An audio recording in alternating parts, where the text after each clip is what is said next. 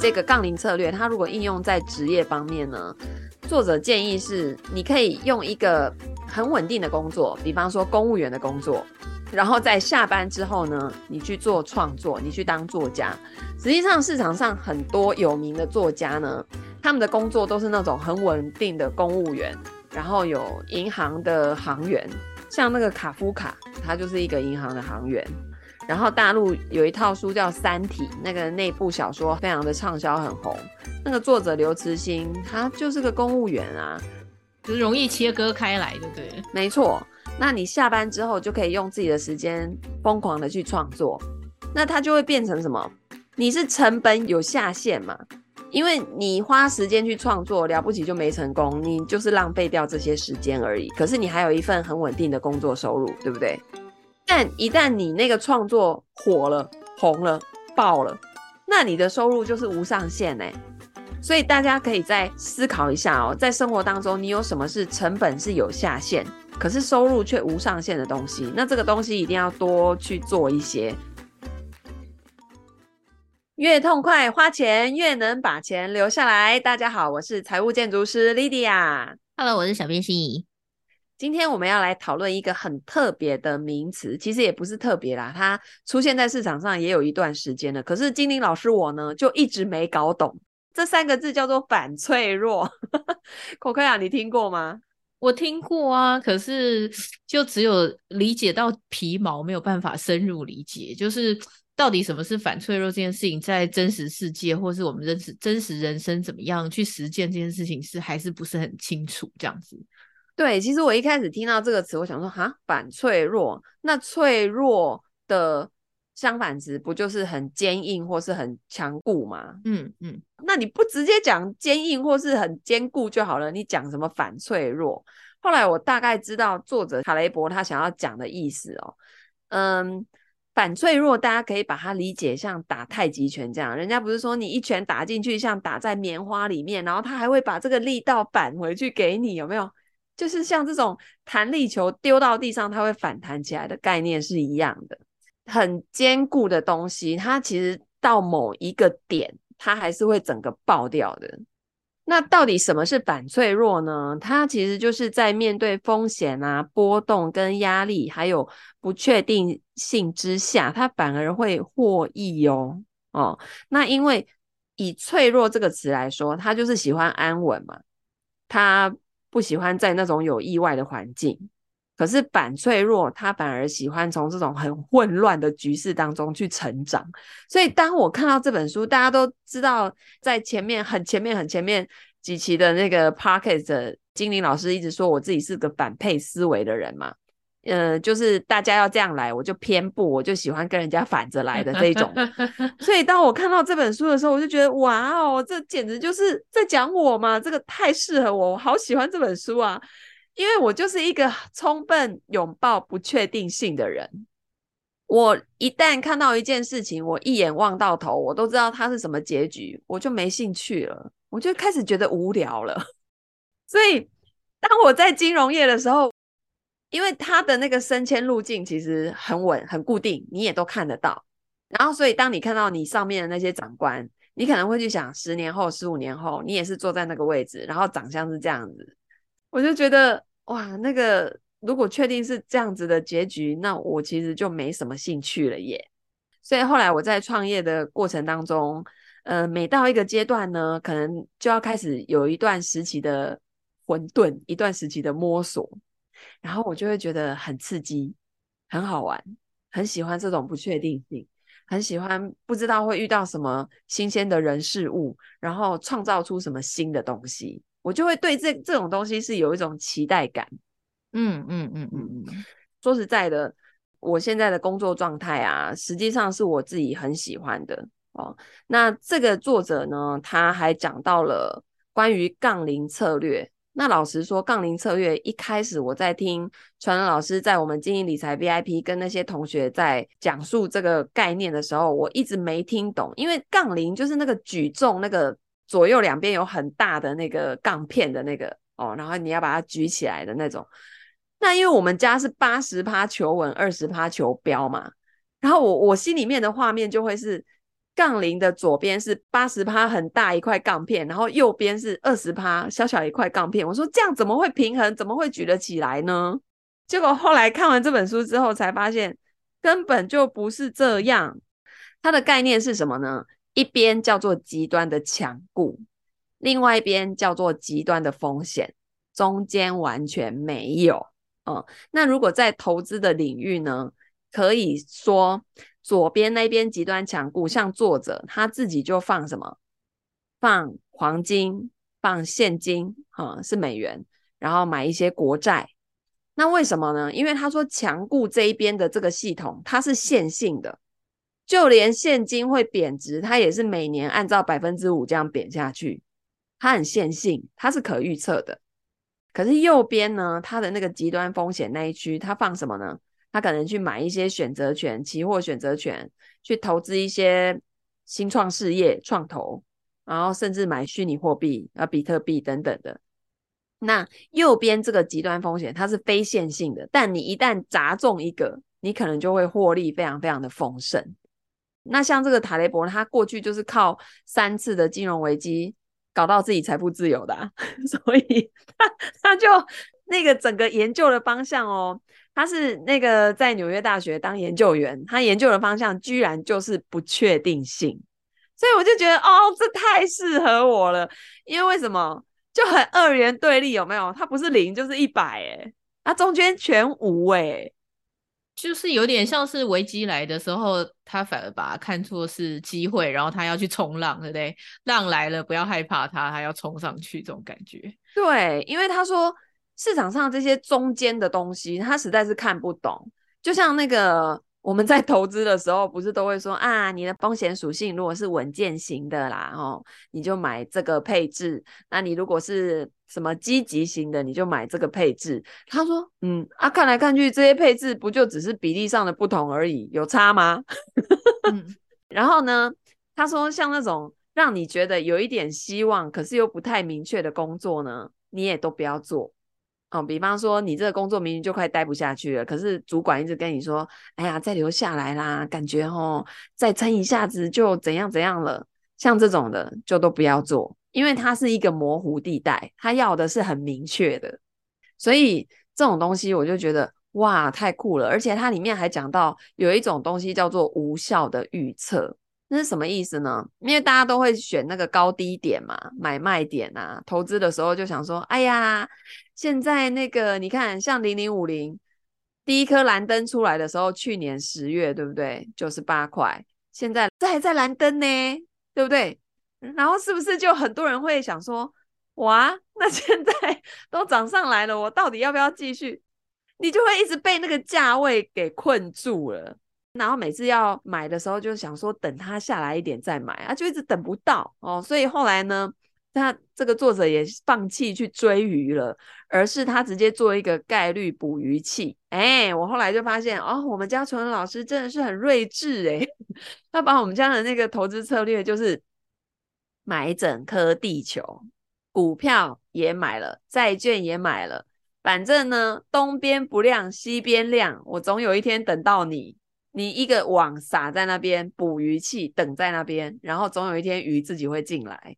所以他为什么每次在 ETF 挑战营的时候教同学们说，川恩老师是不择时也不择价，同学都无法理解。那那些没要乱刀租？不用看了，不用看，就是这样。反正风险有限，对不对？上限无限。没错，嗯、因为我们家八十求稳就是极端稳固的那一趴，很大一包。然后极端风险的那一趴就二十趴，全部没了也不影响。可是，一旦砸中了某一个，哦，我现在就在等比特币的未来，有没有？哇塞，那可能就会为我们带来很丰盛的报酬嘛，对不对？但是没有也没关系哦，就是这样的一个意思。然后我就想说，哇，原来就是把钱，你就好好的去放在市场上，然后做好这种极端稳固跟极端风险的配置。等于自己进来做哦，原来是这样的概念啊！我真的是看完这个才把这个事情搞清楚，你知道吗？哦，所以啊，我们再拉回到那个杠铃策略，它怎么样可以去应用在我们自己的生活当中呢？比方说，我们的个人发展，以职业来说好了，因为其实我在做财务规划的过程当中，除了这种什么收支管理啊、投资管理、风险管理要做好之外，哈，开源也是一个很重要的议题要去讨论的，对不对？因为如果说没有足够的收入进来，那实际上你再怎么节流都很有限。那你要讨论什么分配，其实也没什么意思。所以像这个杠铃策略，它如果应用在职业方面呢，作者建议是，你可以用一个很稳定的工作，比方说公务员的工作，然后在下班之后呢，你去做创作，你去当作家。实际上市场上很多有名的作家呢，他们的工作都是那种很稳定的公务员，然后有那个银行的行员。像那个卡夫卡，嗯嗯嗯，国外那个卡夫卡，他就是一个银行的行员哦。然后大陆有一套书叫《三体》，那个内部小说很非常的畅销，很红。那个作者刘慈欣，他就是个公务员啊，就是容易切割开来就对了。没错，那你下班之后就可以用自己的时间疯狂的去创作，那他就会变成什么？你是成本有限嘛，有下限嘛？因为你花时间去创作，了不起就没成功，你就是浪费掉这些时间而已。可是你还有一份很稳定的工作收入，对不对？但一旦你那个创作火了、红了、爆了，那你的收入就是无上限哎。嗯嗯，对，所以大家可以再思考一下哦，在生活当中，你有什么是成本是有下限，可是收入却无上限的东西？那这个东西一定要多去做一些。你可以仔细的去选一个你喜欢的方向，那当然也要反过来去想一想，有没有什么是收入有上限，可是却会损害无下限的东西？比方说，像现在很多工作都这样子啊，一旦那个产业，一旦那个行业领域不行了，或者是自身的体力不行了，或者是你哪一天专业不行了，哎，就全部都没了，一个 AI 出来就把你取代了，对吧？那你看，在工作的时候，收入总是会有天花板嘛。再厉害的 CEO，年薪也不过就是会有一个上限嘛。可是呢，一旦这个损害出现的时候，它是没有下限的。那所以实际上，我们要去用这个杠铃策略来配置自己的时间精力啊。那金玲老师呢，在七月十五号呢，有一个金钱觉察的一日工作坊。当时会有这个工作坊的原因，是因为我们在做个案的过程当中哦，大家都会发现啊、我学了这么多的课程，我去外面上了这么多课，然后时常要考证照啦，学很多的专业的领域的东西，然后很多的技能。可是实际上，到底哪一些东西是我可以拿出来斜杠，然后再去变现的呢？哦，很多人都不太清楚。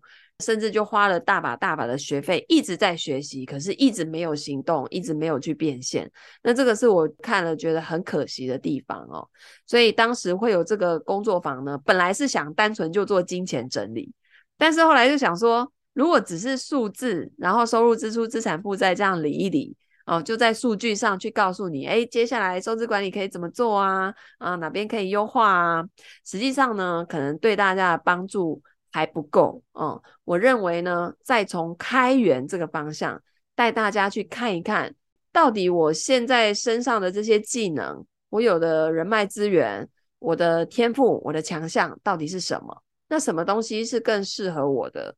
啊，我要用怎么样的方式？我现在杠铃策略左边那一趴已经很稳固了，但是呢，右边我想要开发一个极端风险的，那到底往什么方向去，可能让我可以一下子就爆了？一下子就火了，然后呢，增加自己反脆弱的能力。万一大环境的这个变化真的出现的时候，我还有另外一份收入，然后可以增加自己嗯未来这些财务目标达成的机会是更高的啊、哦。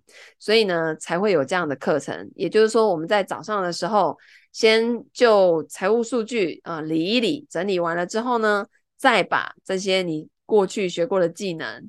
然后你的手边的其他软性的资源啊，无形的资源，去把它都盘点出来。很多时候你没有去做盘点的时候，自己学完什么都忘记了，甚至身边有这样的人脉，就资源就在旁边，你都忘记要拿来用啊。那早上呢，做完一个这样的总整理之后，到了下午，我们带着这样总整理的结果来玩一场财富流桌游，然后用你真实的人生版本去体验一场，看看会出现什么样不同的火花跟变化。就把你找出来的这个斜杠能力来试用看看，对不对？是的，就在这个游戏里面给他玩一场，看看会发生什么事情哦。那当然啦，在早上的那个金钱整理也会给到大家，呃，专业版的财务体质报告书，也会有专人给你解读哦。所以我觉得大家就是可以在财务上做一个整理，做一个厘清，然后也在自己的软性资源上面去做一个盘点。下午呢，来推演一场你的人生会发生什么样的改变啊、哦？这样子呢，对大家的帮助会更多啦。哦，不然学了这么多，然后不知道怎么用出来，真的也是很可惜。那像我，我不是在做财务咨询的吗？那这个咨询对我来说就是一个很稳定的事情嘛。案子就很稳定，然后这样子的收入，但是也不会因为靠这个发家致富嘛，对不对？对，可是我会写作啊，我会办培训啊，对不对？那这这个就是我杠铃的另外一端嘛。我有没有可能哪一天突然成为一个很火的什么 作家啊？KOL，哎，或是我。写了什么科幻小说有没有？我怎么会有这种梦呢？对，但是有梦最美，希望相随，对不对？因为市场上很多那种投资达人，他们也有很多的斜杠啊。譬如说，像我很爱看那个黄国华老师的书嘛，他写过这么多的小说，对不对？之前不是还有写什么茶经，然后他也会去旅游啊，写相关的书籍啊，等等啊，对不对？好，所以这种呢，就是。一个杠铃策略的一种使用啊，那国外在英国啊，还有一个咨询师，我觉得他也很猛，他叫做查尔斯汉迪哦。他呢，一年有十二个月，六个月高强度的工作，全身心投入工作，剩下的那个三个月呢，他去学习，全身心的学习，不开课，不做咨询，就是学习，好好的把一个技能学好，然后呢，剩下的那两个月，他全身心的陪伴家人；再剩那一个月，全身心的做公益。所以他就是各种全身心、全身心各种专注，有没有？他好专注哦，对啊，他好专心哦。所以他每年的产值就很高，他会比你在那边边工作边学习，又要边陪伴家人来的有效率耶。可是这样，我好好奇哦，他半年。之中家人都不需要他，然后这感情可以是这样切换的吗？我认为是那个时间比例的分配。譬如说他在高强度的工作的时候，他可能都还是在跟家人有在一起，可是就没有花那么多的时间去做连接。嗯、呃，可能比方说，呃，有半年就会非常努力的陪孩子做什么事情，这样子。对对。那剩下半年可能就是以工作为主，回家看看孩子这种感觉，这样。对，他的半年高强度工作，然后剩下那半年，我觉得很棒的是，他有切三个月是学习，两个月陪家人，剩下一个月是做公益。那我认为他不太可能会切得这么清清楚楚，但是时间的比例上，譬如说，嗯、他在学习的那三个月，他的那个二十四小时里面呢，可能至少有超过一半是在学习哦。那当然，家里有什么事情啊，他还是会去关注一下。不可能完全就是把自己关到一个小黑屋吗？然后 就直接不出来了吗？不会是这个样子。嗯嗯嗯。那你说他在陪伴家人的那两个月，他会不会去涉略到其他的一点点？会啊，可是那个比例可能极低。对，然后做公益的时候啊，他搞不好带着家人一起在做公益啊。嗯，懂懂懂，就是时间分配的比例上面的大宗为主，这样子。对对对，就是那个配重一样，跟杠铃策略一样，就是百分之八十是什么什么，然后剩下百分之二十大概是什么这样。所以我觉得这种非黑即白的感觉，我觉得还蛮好的耶，因为你就不会在那边纠结了。很多人无法前进的原因是因为。他要取得平衡，我告诉你，后来我发现“取得平衡”这四个字根本就骗人的，怎么可能取得平衡呢？因为在每一个时期，你会侧重的点不一样。比方说，你看，像今年我大儿子啊会考完了，可是在过去的这半年当中，我可能更多的是想把时间花在他的身上，更多的去关注他，然后导致课就少开，有没有？嗯嗯嗯嗯嗯嗯，研讨会就少办，有没有？还好还有在录 podcast，有没有？然后，嗯、呃，可能接下来他考完试了，诶，我开始侧重点，要工作多一点啦，旅游多一点啦，对不对？它会是一直动态调整的那种观念。嗯，所以如果说你一昧的要追求平衡，哦，不行，我每天几点到几点就是工作啊，四点以后我就是要失联，就是要去陪小孩，然后到几点的时候才又会再找得到我。实际上，我觉得这会很机械化的感觉，嗯嗯，没有弹性。对对对对对，那这就很难反脆弱，懂？就是很容易因为规则，所以被脆弱就是打败，对不对？对，一旦你明明这个四点以后到六点就是要陪小孩的时间，可是因为客户临时有一个什么东西插进来，然后你在做客户的那个东西的时候，内在是在抱怨的，你没有在享受在当下，你在想说这个时间我明明就应该陪孩子，我为什么现在要来做这个东西？可是你却没有在那个当下去 enjoy 你在做客户的这些东西，那这个时间坦白说，这样的体验就不是太好。然后等到你你去陪孩子的时候，就会想说啊，我刚刚在做客户那个东西的时候，带了好多的怨气哦。我这样子做出来的东西给到他，是不是怎样怎样？你又没有在全情的陪伴小孩，你又在想工作的事情了，那不是就很 K 吗？这怎么会有平衡？根本就不可能平衡。所以我觉得大家就是不要一昧的想要追求平衡，你就好好的在每一个当下，就像那一天。我自己做了几张那个课程的海报，然后我边做的时候啊，我就边在想说，哎，不对啊，啊，这个不是应该叫助理做吗？怎么会我自己在做呢？可是因为可能助理的那个速度比较慢哦，我想要自己快一点弄出来一张。然后我大概心里面这样子想完，我就沉浸在那个选模板啊，然后把那个课程页做出来啊，就是那两个小时，我很全身心诶。虽然这件事情我没有很喜欢做，可是我在做的那个当下，我是很 enjoy 的诶。然后做出来了之后，我觉得哇，我怎么这么厉害啊，做得出这么漂亮的东西，那我就觉得很开心啊。然后。也可以顺便给助理，嗯、呃，看一个示范嘛，就是哦，原来金英老师要的感觉大概就是这样啊，那他们以后就有一个方向可循嘛。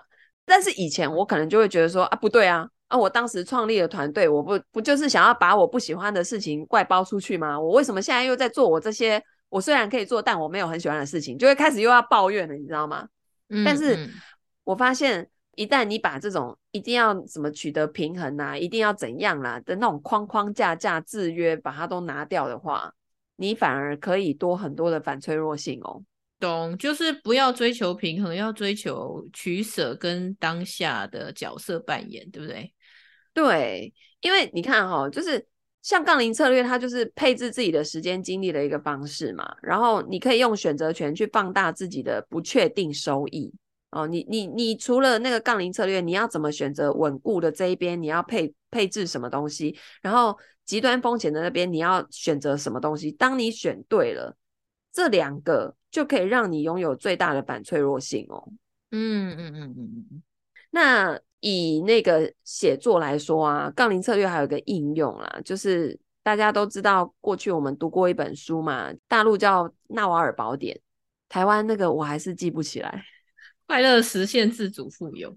对，那像那个作者，他们最厉害的就是平常就在 Twitter 上面发那些一句话啦、小短文呐，哦，然后但是他杠铃的另外一头是给你写那个很高深的技术文，深到你都看不懂这一种。嗯嗯嗯。然后呢，比方说有一些人呢，在读书的时候就只读经典书，可是实际上杠铃的另外一边，你应该要再去看一些八卦爽文。看看现在市场上的年轻人在讨论什么，嗯啊，而且这个有的时候也会让你有很多的灵感，然后会出现很多这种新的想法啊。那还有呢，呃，像有的人哦，他们跟别人打交道，只跟那个该领域的顶级专家打交道，但实际上杠铃的另外一边，你也应该要去跟计程车司机好好的聊天。对他他在书里面讲的是看门人呐、啊，但是因为台湾这边比较少什么看门人，我可能可以理解为那个酒店帮你开大门的那个人、啊，趴车小弟呀、啊、之类的。对，嗯，对对对。那像我每次坐计程车，我就很爱问司机说：“哎，阿玲最近行李好不啊？”哦，尤其是在疫情这段期间，我就会很想要知道现在大家的整个的状况，那他们最清楚嘛。然后前阵子解封，就是大概在去年底哦，大陆那边也解封，然后台湾这边也开始慢慢放宽了之后，刚开始的时候，我只要坐上计程车，我就会说：“哎，阿玲最近行李安暖哦，没拜哦，哦，路来有恢复的迹象哦，怎么样怎么样？”他们都会春江水暖鸭先知那种感觉，所以这也是一种。嗯，杠铃策略的一种应用。那还有呢，就是，嗯、像我知道国外有一些大学生，他们是在那四年念大学的时候非常非常认真的学习。但是杠铃的另外一边呢，他们会有一年的那个 gap year，就是放空年，给你去世界各地流浪，去找自己的兴趣爱好、你的天赋、你的人生使命是什么。然后在那一年，你就可以。极尽所能的去体验各种玩耍，各种体验你想体验的这样子。那再来就是这个教育层面哦，原则上呢，我们会鼓励小朋友或是在学的孩子们七十分就好啦。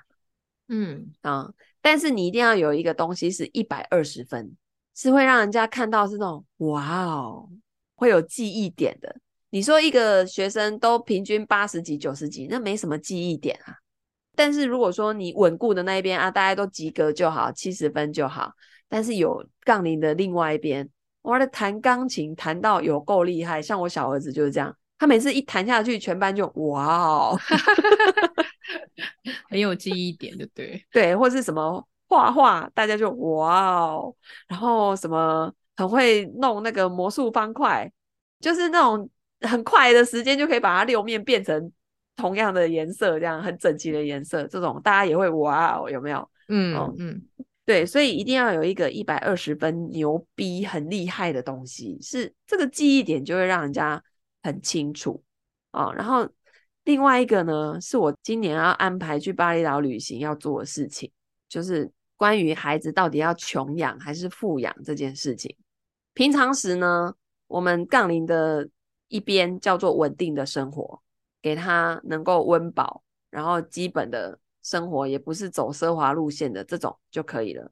嗯，但是杠铃的另外一边呢，就是要带他去富游跟穷游。富游呢，可能就是让他住一个晚上 好几万的那种饭店，然后让他去体验那种很高档、很高档的上流社会长什么样子，我去吃高档的餐厅，然后呢，也要再安排个三天去丛林里面，然后没有冷气，自己去体验那种很原始的生活的那一种啊，没有什么成本的穷游，就是这种很极端的东西都去让他们体验过，增加弹性啦，对不对？遇到脆弱的时候才不会不知道该怎么办才好，然后那个就会是在人生路上击倒你的拓点，这样就会很危险了。